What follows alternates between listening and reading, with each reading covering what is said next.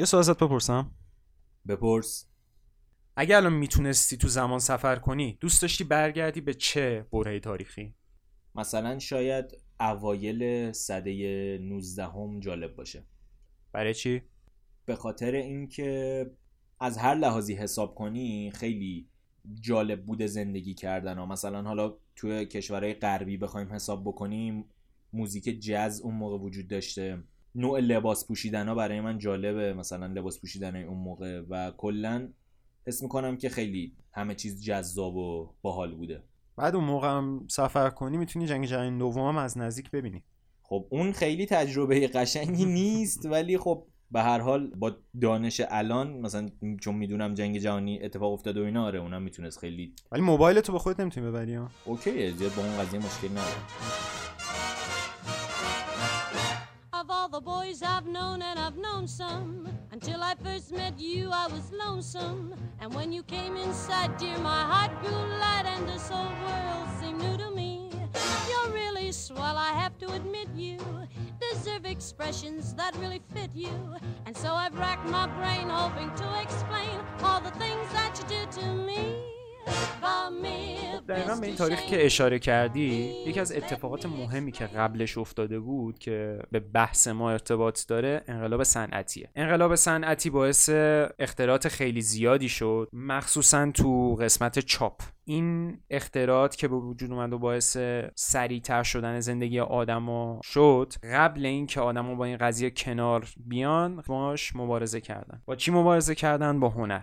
هنر آرت نووا دقیقا یه جوابی به این پیشرفتا و به سمت تکنولوژی و به سمت یه دنیای فلزی داشت دنیا حرکت می‌کرد و آرت نووا داشت با این مقابله می‌کرد. آرت نووا بیشتر خود دیدی دیگه گل و گیاه بود و خیلی شیپای الهام گرفته از طبیعت و و همینطورم توی بحث آرت نووا ما خیلی طبیعت و وارد هنر کردیم. حالا تو شاخه های مختلف هنر این دیده میشه مثل معماری یا نقاشی یا هنرهای دیگه ای که وجود داره و خیلی هم تزئینات خیلی زیاد مطرحه. یعنی نمونه هایی که حالا هنوزم در دنیا موجوده و آدم می‌تونه ببینه خیلی شلوغ پلوغ و خیلی تجملاتیه یه جورایی. ولی بعد آرت نووا ما یه سبکی داشتیم که برعکس آرت نووا بود و این تغییرات و این پیشرفت تکنولوژی رو دید و گفت چقدر خوب این بهترین اتفاقی که می‌تونه واسه بشریت بیفته. چون ببینین تکنولوژی و انقدر زندگیامون بهتر شده. پس بذارین اصلا قاطیش کنیم توی هنرمون. و با این طرز فکر آرت دکو به وجود اومد. آرت دکو سبکیه که پیشرفت انسان رو توی تکنولوژی خیلی بزرگ نمایی می‌کنه و همینطورم داره آینده رو یه جورایی پیش بینی می‌کنه که فکر می‌کنه خب الان تکنولوژی بیشتر پیشرفت کنه چه اتفاقاتی میفته دقیقا. حالا آرت دکو اتفاقی که افتاد اومد یه جوری گفت چرا مبارزه کنیم با تکنولوژی؟ ازش استفاده کنیم. یعنی همیشه کاری که بشر انجام داده یعنی از هر چیزی که شاید به ضررش بوده اومده به نفع خودش استفاده کرده تا خودش رو پیشرفت بده. آرت دکو هم همون جوری که گفتی اومد یه سری تفکراتی رو اصلا وارد زندگی آدما کرد که همه چیز برگشت. دیگه تزئینات تقریبا حذف شد. یک مقدار ما به سمت مینیمالیست رفتیم توی آرت دکو. چون از کوبیسم پیکاسو هم کاملا الهام گرفته بود آرت دکو. برای همین یکم دیگه اون الهام گرفتن از طبیعت رو نداشت. بیشتر با شکلهای ساده و هندسی سر و کار داشت. حالا یه چیز دیگه ای هم که وجود داره درسته که آرت نووا خیلی تجملاتی بود و حتی الان هم مثلا ما تو خود بحث معماری اگر بخوایم بررسی بکنیم توی همین معماری که امروزه تو کشور خودمون با عنوان معماری کلاسیک می‌شناسیم و اون گچبریا و حالا اون تزئینات خیلی پیچیده ای که ما می‌بینیم یه جورایی از آرت نووا می‌تونه الهام گرفته شده باشه. ولی آرت دکو اومد اینا رو حذف کرد ولی تجملاتی باقی موند. یعنی نه که کلا تجملات رو بذاره کنار ولی تجملات رو به وسیله تکنولوژی در واقع اومد نشون بده. اینی هم که میگی ام- امکان درست بودنش خیلی زیاده. چرا؟ چون هم آرت نووا هم آرت دکو از سبکای قبلیشون خیلی الهام می‌گرفتن. مثلا توی ساختمون سازی آرت دکو از مجسمه های گوتیک استفاده می‌شد که کلا مجسمه زیاد استفاده می‌شد تو آرت دکو ولی اصلی ترین مجسمه مجسمه که خیلی هم معروف بودن همین مجسمه های گوتیک بودن که gargoyle اسمش بود اگه اشتباه نکنم. آره حالا توی معماری ما به این مجسمه های gargoyle که از همون دوره معماری گوتیک که گفتی شروع شد ساختشون یه سری مجسمه بودن که توی انتهای ناودونا و اینا استفاده می‌شد. اکثرا مجسمه های کوچیکی بودن از چهره جونورای زشت و شیطانی مانند که حالا ما به فارسی بهشون آب پرانم میگیم یا دهانه اژدرم بهشون گفته میشه. اسم قشنگی. دهانه اژدر ولی چیزای دیگه هم تو آرت دکو مهم بود. مثلا یکی از شاخصه هاش کنتراست رنگی بود که این قضیه رو تو پوسترها خیلی می‌دیدیم. چون به خاطر پیشرفت تکنولوژی پوسترم خیلی زیاد شده بود اون موقع. مخصوصا پوسترهای مسافرتی. چون قبل اون به اون صورت مثلا به این شهر و به اون شهر و به این کشور و اون کشور مسافرت نمی‌کردم مگر اینکه با کشتی و آدمای خیلی معروف و آدمای خیلی پولدار ولی بعد این قضیه که علم پیشرفت کرد دیگه واسه آدمای معمولی هم مسافرت مهیا شده بود. تو می‌تونستی بشین تو ماشین تو بری مثلا یه شهر دیگه. یا با هواپیما و اینا مثلا سفر کنی. دقیقا. دیگه واسه همه این امکانات وجود داشت و این قضیه باعث شد که پوسترهای تبلیغاتی واسه مسافرت به وجود بیاد که تا اون موقع نبود. این پوسترها تکنیکاشون الان هم داره استفاده میشه چون خیلی مینیمال بودن. خیلی مینیمال نبودن. شکلهای مختلف سخت ساده شده بودن تو شکلهای ساده. از نظر رنگی مینیمال نبودن به هیچ وجه. ولی از نظر شکلی خیلی مینیمال بودن. حتی توی طرحهای لوگو اینا هم لوگوهایی که اون موقع درست شد میشه گفت اون موقع مثلا آدما شروع کردن با لوگوهای ساده و به یاد موندنی کار خودشون رو نشون بدن. و همه اینا چیزایی که از آرت دکو مونده دقیقا این پوسترهای تبلیغاتی که میگی حالا شاید الان هم ما مثلا از کارت پستال استفاده کنیم که در واقع چیزیه که از همون پوسترهایی که برای مسافرت استفاده می‌شده به جا مونده و الان هم خب خیلی ازش استفاده می‌کنن که میومدن مثلا اون در واقع شهر یا اون روستا هر جایی که می‌خواستن توریست جذب کنن و میومدن یه المان خیلی مهم اون منطقه رو توی این پسترها نشون می‌دادن که مثلا ساختمون معروفی باشه یا یه مثلا پل معروف یا حالا جای معروفی باشه که بخوان مثلا مردم به خاطرش بیان سفر. و اونا رو نه که حالا بخوان مثل کارت پستالا عکس دقیقی ازش باشه با یه سری شکل ساده و مفهومی مثلا اونا رو نشون می‌دادن. و هر کسی که می‌دونست این فلان ساختمونه با دیدن اون شکل کاملا متوجه می‌شد که منظور چیه. دقیقا که خب همین تکنیک ها رو الانم هنوز توی یه سری از کارهای یه سری این تکنیک هنوز استفاده می‌کنن. خیلی هم جذابه واقعا. آره خیلی طرفدار داره. ولی یکی از یکی که نه اصلی ترین ارزش آرت دکو رو بخوایم بگیم باید بگیم که بزرگ نماییش بزرگ نمایی از چه لحاظ؟ مجلل نشون دادن زندگی آدما. یعنی تو دقت کردی اکثر آدما دوستن به دهه 20 دهه چهل یا دهه شست برگردن؟ آره دقیقا. چون تصویری که ما از اون دهه ها داریم توی ذهنمون یا توی فیلم ها یا هر چیزی که ما ازش دیدیم و شنیدیم اینجوریه که همه چیز خیلی مجلله همه جا خیلی ترتمیز و شیکوپیک مثلا ساختمون ها خیلی خوشگلن توی برجا زندگی می‌کنن آدمایی که خیلی پول دارن و همه چیز خیلی های کلاس و مثلا لوکسه و همه هم خوشحالن. دقیقا. اینم این خوشحالی رو که ازش می‌گیری به خاطر کنتراست رنگیه که وجود داره. یعنی مثلا پوستر از اون موقع می‌بینی یا مثلا فیلم از اون موقع می‌بینی یا مثلا ساختمونای اون موقع می‌بینی فکر می‌کنی اون موقع آدما چقدر خوشحال بودن. و دقیقا تو ساختمون هاشون هم این بزرگ نمایی کاملا میشه دید. مثلا ما تا اون موقع عملا برج نداشتیم. ولی یکی از معروف ترین ساختمونایی که مثلا موقع آرت دکو ساخته شده امپایر استیت بیلدینگه که تو نیویورکه. این یکی از اصلی ترین نشونگرهای آرت دکوه. از همه نظر می‌تونی آرت دکو رو تو این ساختمون خلاصه کنی همه چیش مشخصه اولا به خاطر اینکه میشه گفتش که میشه گفت که یه واقعیتی وجود داره که بلندترین برج نیویورکه. خب همین ارتفاع خیلی زیاد خودش یکی از المانهاییه که طراحان آرت دکو خیلی روش در واقع تمرکز می‌کردن تا بتونن همچین چیزی رو خلق کنن. یک ساختمون خیلی بلند که حرکت رو به بالا رو نشون بده و بتونه در واقع خیلی شاخص دیده بشه از هر جای شهر. که خب امپایر استیت یکم معروف ترین ساختمونا و برج های نیویورک و جهانه. ولی ولی یه ساختمون دیگه ای که هستش که قبل از امپایر استیت ساخته شده و تا قبل از ساخته شدن امپایر استیت هم بلندترین ساختمون آمریکا و نیویورک بوده. تقریبا 320 متر هم ارتفاع داشته ساختمون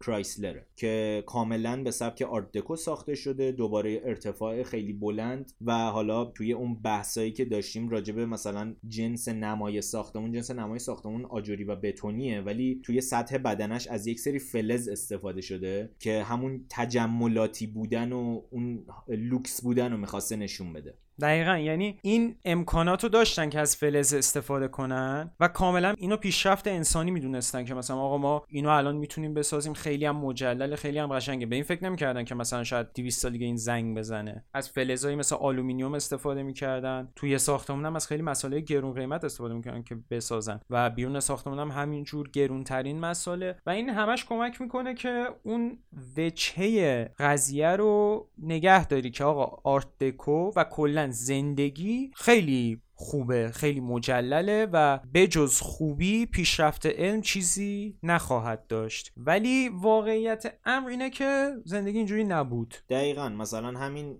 بحث زندگی اینجوری نبود و این پیشرفت علم صرفا به پیشرفت انسان ها هم کمک می‌کنه. کاملا غلطه و ما می‌خوایم اینو در واقع بیانش کنیم. یکی از چیزهایی که رو همین ساختمون کرایسلر ما می‌تونیم بیان کنیم اینه که اولا ساختنش فوق العاده سخت بوده. چون استفاده فلز روی بدنه ساختمون خیلی سخته. مشکلات زیادی رو به همراه داشته. یکی همون بحث زنگ زدنه. یکی دیگه از چیزایی که هست اینه که خیلی حرارت رو به خودش جذب می‌کنه و خنک نگه داشتن اون ساختمون فوق العاده کار هزینه بر و سختیه. و یکی دیگه از چیزایی که حالا به خاطر اگزجره بودن نوع تفکرشون اون موقع بهش دقت نکردن و خب شاید هم نمی‌تونستن هم بهش دقت کنن اینه که مثلا بعضا توی یه سری از زاویه های تابش نور خورشید و طوری انعکاس میده که حتی برای خلبانایی که مثلا توی یه خط هوایی از اونجا دارن رد میشن بعضی وقتا مشکل ایجاد می‌کنه. دقیقا. و از طرف دیگه هم بیانگر زندگی اون موقع مردم نبود. بیانگر زندگی یه تعداد معدودی بود.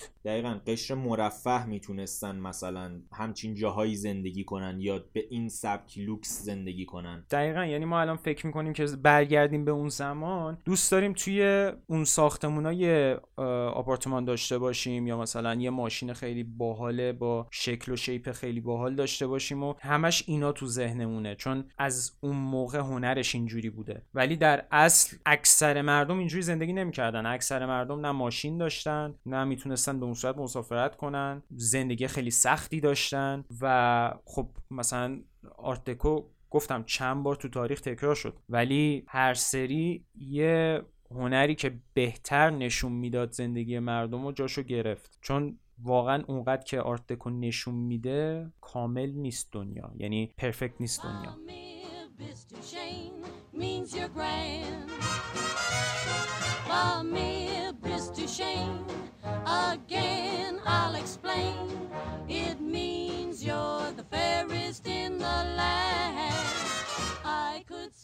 حالا تو دنیای مدرن از نظر آرت دکو هنرمند زیاد داریم که ازش الهام گرفتن. و توی فیلم ها و سریال های زیادی از این تکنیک و این مدل لباس پوشیدن و همه اینجور چیزا استفاده شده. ولی یه جایی که این روش هنری به درستی و به زیبایی کامل اجرا شده بازی بایوشاکه. ولی قبل اینکه ما بخوایم بازی بایوشاکو و ارتباطش با آرت دکو توضیح بدیم اول باید راجع به خانم آینرند صحبت کنیم. خانم آینرند یه نویسنده خیلی جنجالی بوده که نویسنده زمان جنگ جهانی دوم و حتی بعدش هم بود که یه کتاب خیلی معروف به نام اتلس شراگد نوشته بود. تو این کتاب داره در مورد این صحبت می‌کنه که یه سری دانشمند و مختره از جامعه جدا میشن و میرن واسه خودشون جدا زندگی می‌کنن و جامعه ضررهای زیادی میده سر این قضیه. چرا این کارو می‌کنن؟ چون اعتقاد دارن که یعنی خانم آیرند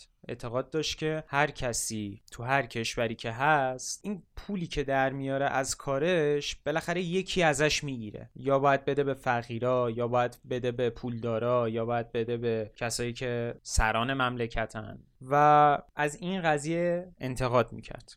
دقیقا همینطوریه. و اتفاقی که میافتاد توی این طرز تفکر ایشون کلا خب یکی از چیزایی هم که راجبشون هست اینه که آتئیست بودن. یعنی خدا رو کلا یعنی چیزی رو کلا قبول نداشتن. به این خاطر این تفکراتشون یه ذره اگزجره هم بود. یعنی یه ذره از حالت عادی خارج بود. می‌گفتن که آره شما هر پولیو که با زحمت در میارین چرا باید مثلا بدیم به کسی دیگه؟ اصلا فقیر کیه؟ فلان بیسار. می‌گفتن که اگر خودت دوست داشتی بده این کار رو مثلا بکن و به فقیرها مثلا کمک کن یا پولتو به هر کی می‌خوای بده. ولی اول خودتو کامل کن اول کامل به خودت برس فقط خودتو در نظر بگیر. چرا؟ چون عقیده داشتن که ما آدما هر چه قدم که بگیم مثلا به بقیه اهمیت میدیم اگرم کاری برای کس دیگه ای می‌کنیم به خاطر اینکه برای خودمون نفع داره اون کار رو انجام میدیم. در واقع هدف اول کمک به اون شخص نیست. هدف اول اون منفعتیه که برای خودمون داره. بعد حالا یه کمکی هم به اون آدم میشه. و کاملا مصر بود و انتقاد نمی‌کرد که چرا آدما اینجوریان بلکه آدما رو تشویق می‌کرد که اینجوری باشید. باید اینطوری باشید. یه کمی هم میشه گفت دنیاش خیلی سیاه و سفید بود. یعنی وقتی راجب پولدار یا غیر پولدار یا فقیر داشت صحبت می‌کرد تو ذهنش اینجوری بود که شما اگه فقیری نمی‌خوای پولدار بشی. بحث این نیست که مثلا شرایطت بده. نه هیچ ربطی نداره. تو تو این دنیا هر چیزی و هر کاری می‌خوای می‌تونی بکنی. پس اگه نمی‌کنی پس تقصیر خودت دیگه. تقصیر کسی دیگه نمی‌تونی بندازی. پس من واسه چی پولم باید بدم به تو؟ یه همچین طرز فکری داشت. اسم فلسفش ابجکتیویزمه یا به فارسی مادیگرایی یه جوری که پنج تا رکن اصلی داشت. اولا اینکه به بازار آزاد اعتقاد خیلی زیادی داشت. یعنی بازار کاملا آزاد. یعنی دولت ها به هیچ وجه اجازه ندارن توی بازار دخالت کنن. آره یعنی آدما اجازه دارن که هر چیزی که دلشون می‌خواد و بین خودشون خرید و فروش بکنن و این هر چیزی شامل هر چیزی میشه. و اگر قرار باشه محدودیتی توی این زمینه وجود داشته باشه خود آدما باید نخوان اونو تجارت کنن اونو خرید و فروش بکنن. وگرنه دولت ها نمی‌تونن روی مارکت در واقع تسلطی داشته باشن. کاملا بازار باید آزاد باشه و دست آدما باشه. مثلا یه جورایی اتفاقی که شاید الان داره توی مثلا دارک وب میفته اون موقع اعتقاد این خانم اینجوری بوده که این باید واقعا اتفاق بیفته. یعنی باید همه چیز اینطوری باشه. در صورتی که ما الان می‌بینیم توی دارک وب وضعیت چجوریه واقعا. بعد یه رکن دیگه هم این بود که یه واقعیت ثابتی وجود داره. یعنی تجربه هیچ کسی مهم نیست. شما شاید یه چیزی رو به یه مدلی تجربه کنی. ولی به هیچ وجه روی اینکه در واقعیت چه اتفاقی افتاده هیچ تأثیری نداره. مثلا یه مثالی که میشه براش زد اینه که شما فرض کنین یک تصادف اتفاق افتاده و خیلیا اون تصادف رو می‌بینن و هر کسی یه نظریه‌ای داره براش که چه اتفاقی افتاده دقیقا توی این تصادف. ولی خانم آیرند تفکرشون به این صورت بود و اسمش هم حالا می‌تونیم بگیم تفکر آزاد که اصلا مهم نیست که آدما چه جوری دارن راجع به این تصادف فکر می‌کنن و فکر می‌کنن که چطوری اتفاق افتاده. تنها چیزی که اهمیت داره در واقع اون اصل ماجراست اون اتفاقی که دقیقا افتاده. پس چیز دیگه اهمیت نداره. و به این تفکر آزاد می‌گفتن. حالا جور دیگه اگر بخوایم تفکر آزاد بگیم به این صورت بود که در واقع عقیده داشتن که شما برای هر اتفاقی که در زندگیتون افتاده قطعا به انتخاب خودتون بوده. یعنی ما چیزی به عنوان سرنوشت یا اتفاق از پیش تعیین شده نداریم. و هر اتفاقی براتون افتاده اگر شما فقیرید اگر موفق و پول دارید اگر خوشبختید هر چیزی که اتفاق افتاده بر اساس انتخاب های خود شما اتفاق افتاده. و این تفکری بود که خیلی جدی هم اینو بیان می‌کردن و می‌گفتن که این قطعا وجود داره. و یکی از ارکان دیگهش هم منطق بود که خب می‌گفت منطق تنها ابزاریه که آدما برای پیشرفت دارن و تا اینجا باعث پیشرفتمون شده و خب منطق تنها چیزی که ما داریم. چرا این همه رو توضیح دادیم؟ چون اولا خانم آین تمام کتاباشونو با این منطق نوشتن واسه همین طرفدارای خاصی تو زمان خودش داشت و اینکه داستان بایوشاک بر اساس این منطقا نوشته شده. یا بهتر بگیم برای نقض این فلسفه نوشته شده.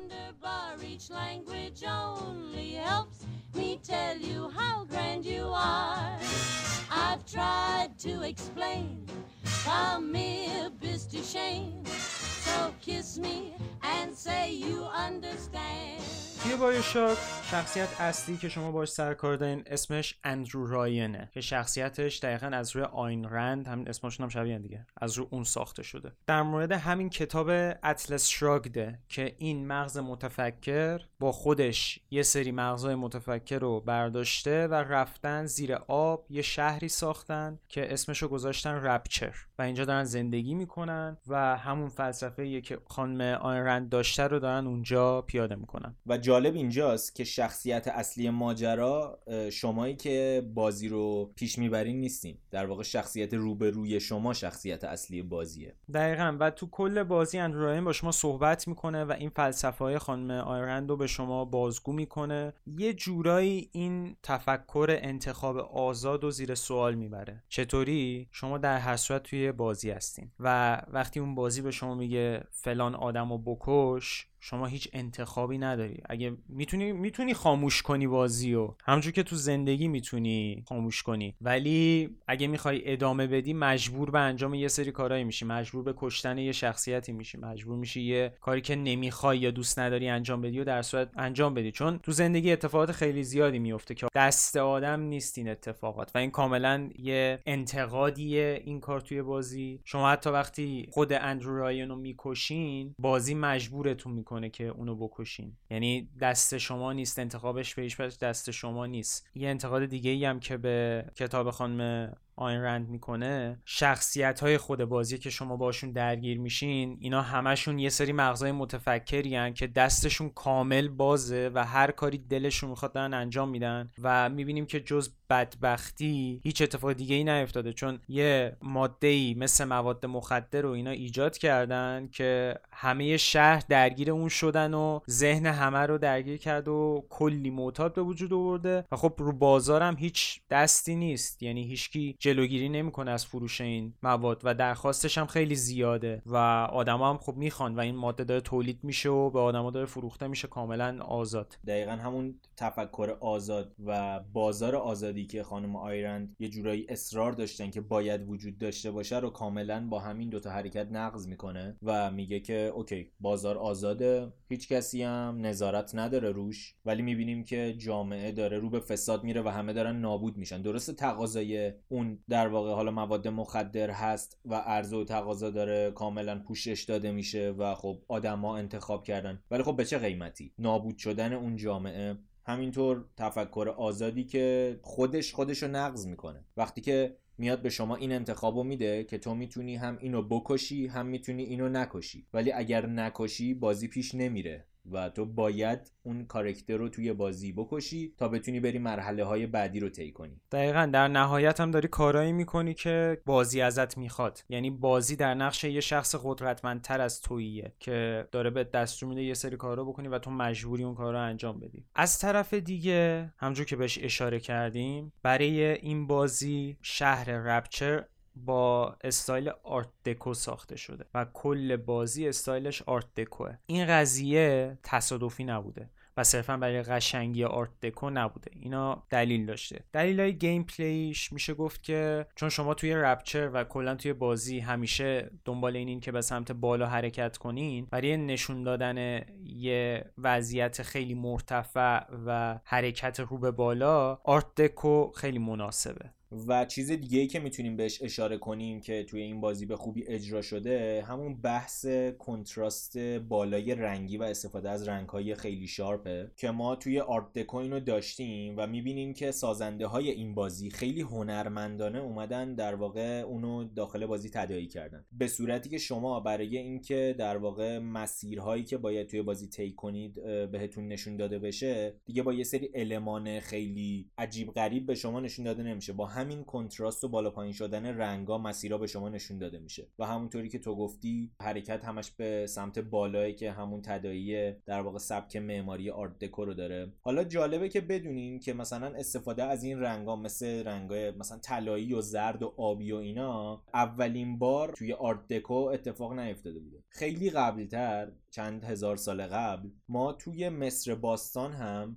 می‌بینیم که این سبک و این نوع از تجمل گرایی با ظرافت تمام استفاده شده و این طرز تفکر رو هم می‌تونیم پیدا کنیم. مثلا تصاویر یا حالا چیزی که ما از مصر باستان می‌بینیم عموما توی فیلم ها و اینا اینه که زندگی های خیلی مجلل تزئینات خیلی قشنگ و رنگارنگ حتی روی لباس فرعون ها و پادشاه های مصری و اینا. ولی خب اصل ماجرا این نبوده. اصل ماجرا این بوده که یه عده معدود و اقلیتی بودن که یه همچین زندگی داشتن و در ازای این کلی آدم بودن که به صورت برده به صورت اجباری کار می‌کردن تا بتونن مثلا اون کاخ رو برای اینا بسازن. خب این یه جورایی توی آرت هم تکرار شده. یعنی آرت دکو میاد همه چیز رو خیلی صفر و یکی می‌بینه و میگه که همه چیز عالیه. همه چیز فوق العاده است. ما کلی برج بلند داریم. زندگی ها خوبه. ما خیلی لوکسیم. از گرونترین چیزا استفاده می‌کنیم. همیشه زندگی رو به پیشرفت رو به بالاست و اینا. ولی خب قضیه این نیست. واقعا واقعیت اینه که همچین چیزی وجود نداره. آرت دکو اینو چجوری بیان می‌کنه؟ میاد میگه پیشرفت علم باعث میشه که آدما پیشرفت کنن. خب خانم آیرندم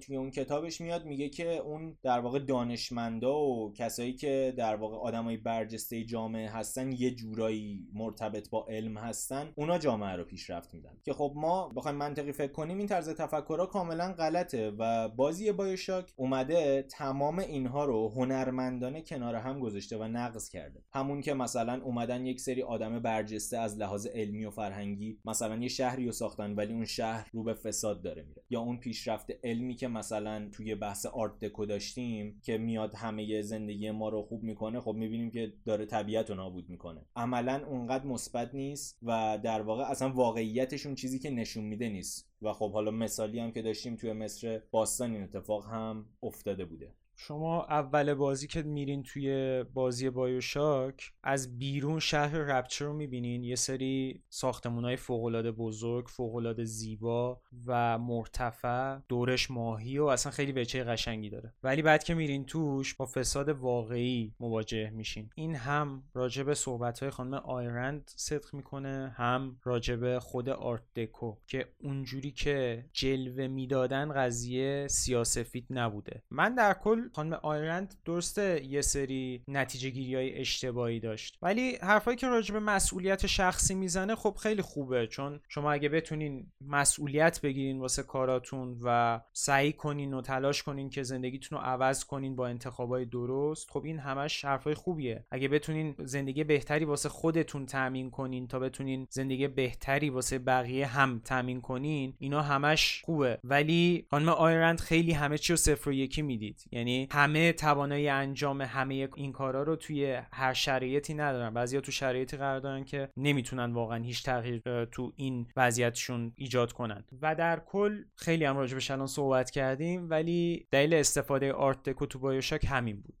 چون واقعا زندگی انقدری که مجلل نشون داده می‌شد تو آرت دکو واقعا انقدر مجلل نبود. واقعا واقعیت نداشت. می‌خواستن اینجوری باشه. دوست داشتن که با پیشرفت علم همه مشکلات حل می‌شد. همه پولدار بودن همه وضعیت مالی فوق ای داشتن. ولی اینجوری واقعا نبود و صرفا تبدیل شده بود به یه ظاهرسازی.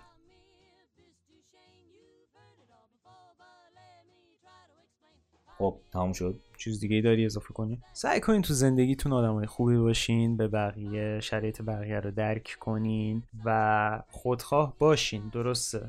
ولی پا روی حق دیگران نذارین. به حرفش گوش ندین. به حرف من گوش بدین. مرسی که به ما گوش دادین. ما رو توی شبکه های اجتماعیمون که زیر همین پادکست و پست اینستاگراممون می‌ذاریم حتما ما رو فالو کنین و همینطور هم برید ما رو توی پادکچری که ازش به پادکست ما گوش میدین subscribe کنین تا هر هفته که اپیزود جدید سه شنبه ها در واقع منتشر میشه بتونین notification ش رو داشته باشین و به راحتی گوش بدین. همینطور نظراتتون هم برای ما خیلی مهمه. نظراتتون رو برای ما بنویسین. حالا چه توی پادکچرها چه توی اینستاگرام یا توییتر ما نظر بدین. اگر موضوع براتون جذاب بوده یا نبوده به ما بگین یا اگر موضوع پیشنهادی هم دارین ما خوشحال میشیم که راجبش صحبت کنیم. اگه دوست داشتین حتما اینستاگراممون رو فالو کنین. ما تو اینستاگراممون یکم فعالیتمون با خود پادکستمون متفاوته. اینجوریه که یه سری مقالات جدا از صحبتهایی که ما داریم انجام میدیم و اونجا ترجمه می‌کنیم و به صورت خلاصه شده می‌ذاریم که شما بتونین ازش استفاده کنین. راجع به اونا هم خوشحال میشیم اگه نظرتون رو بگین و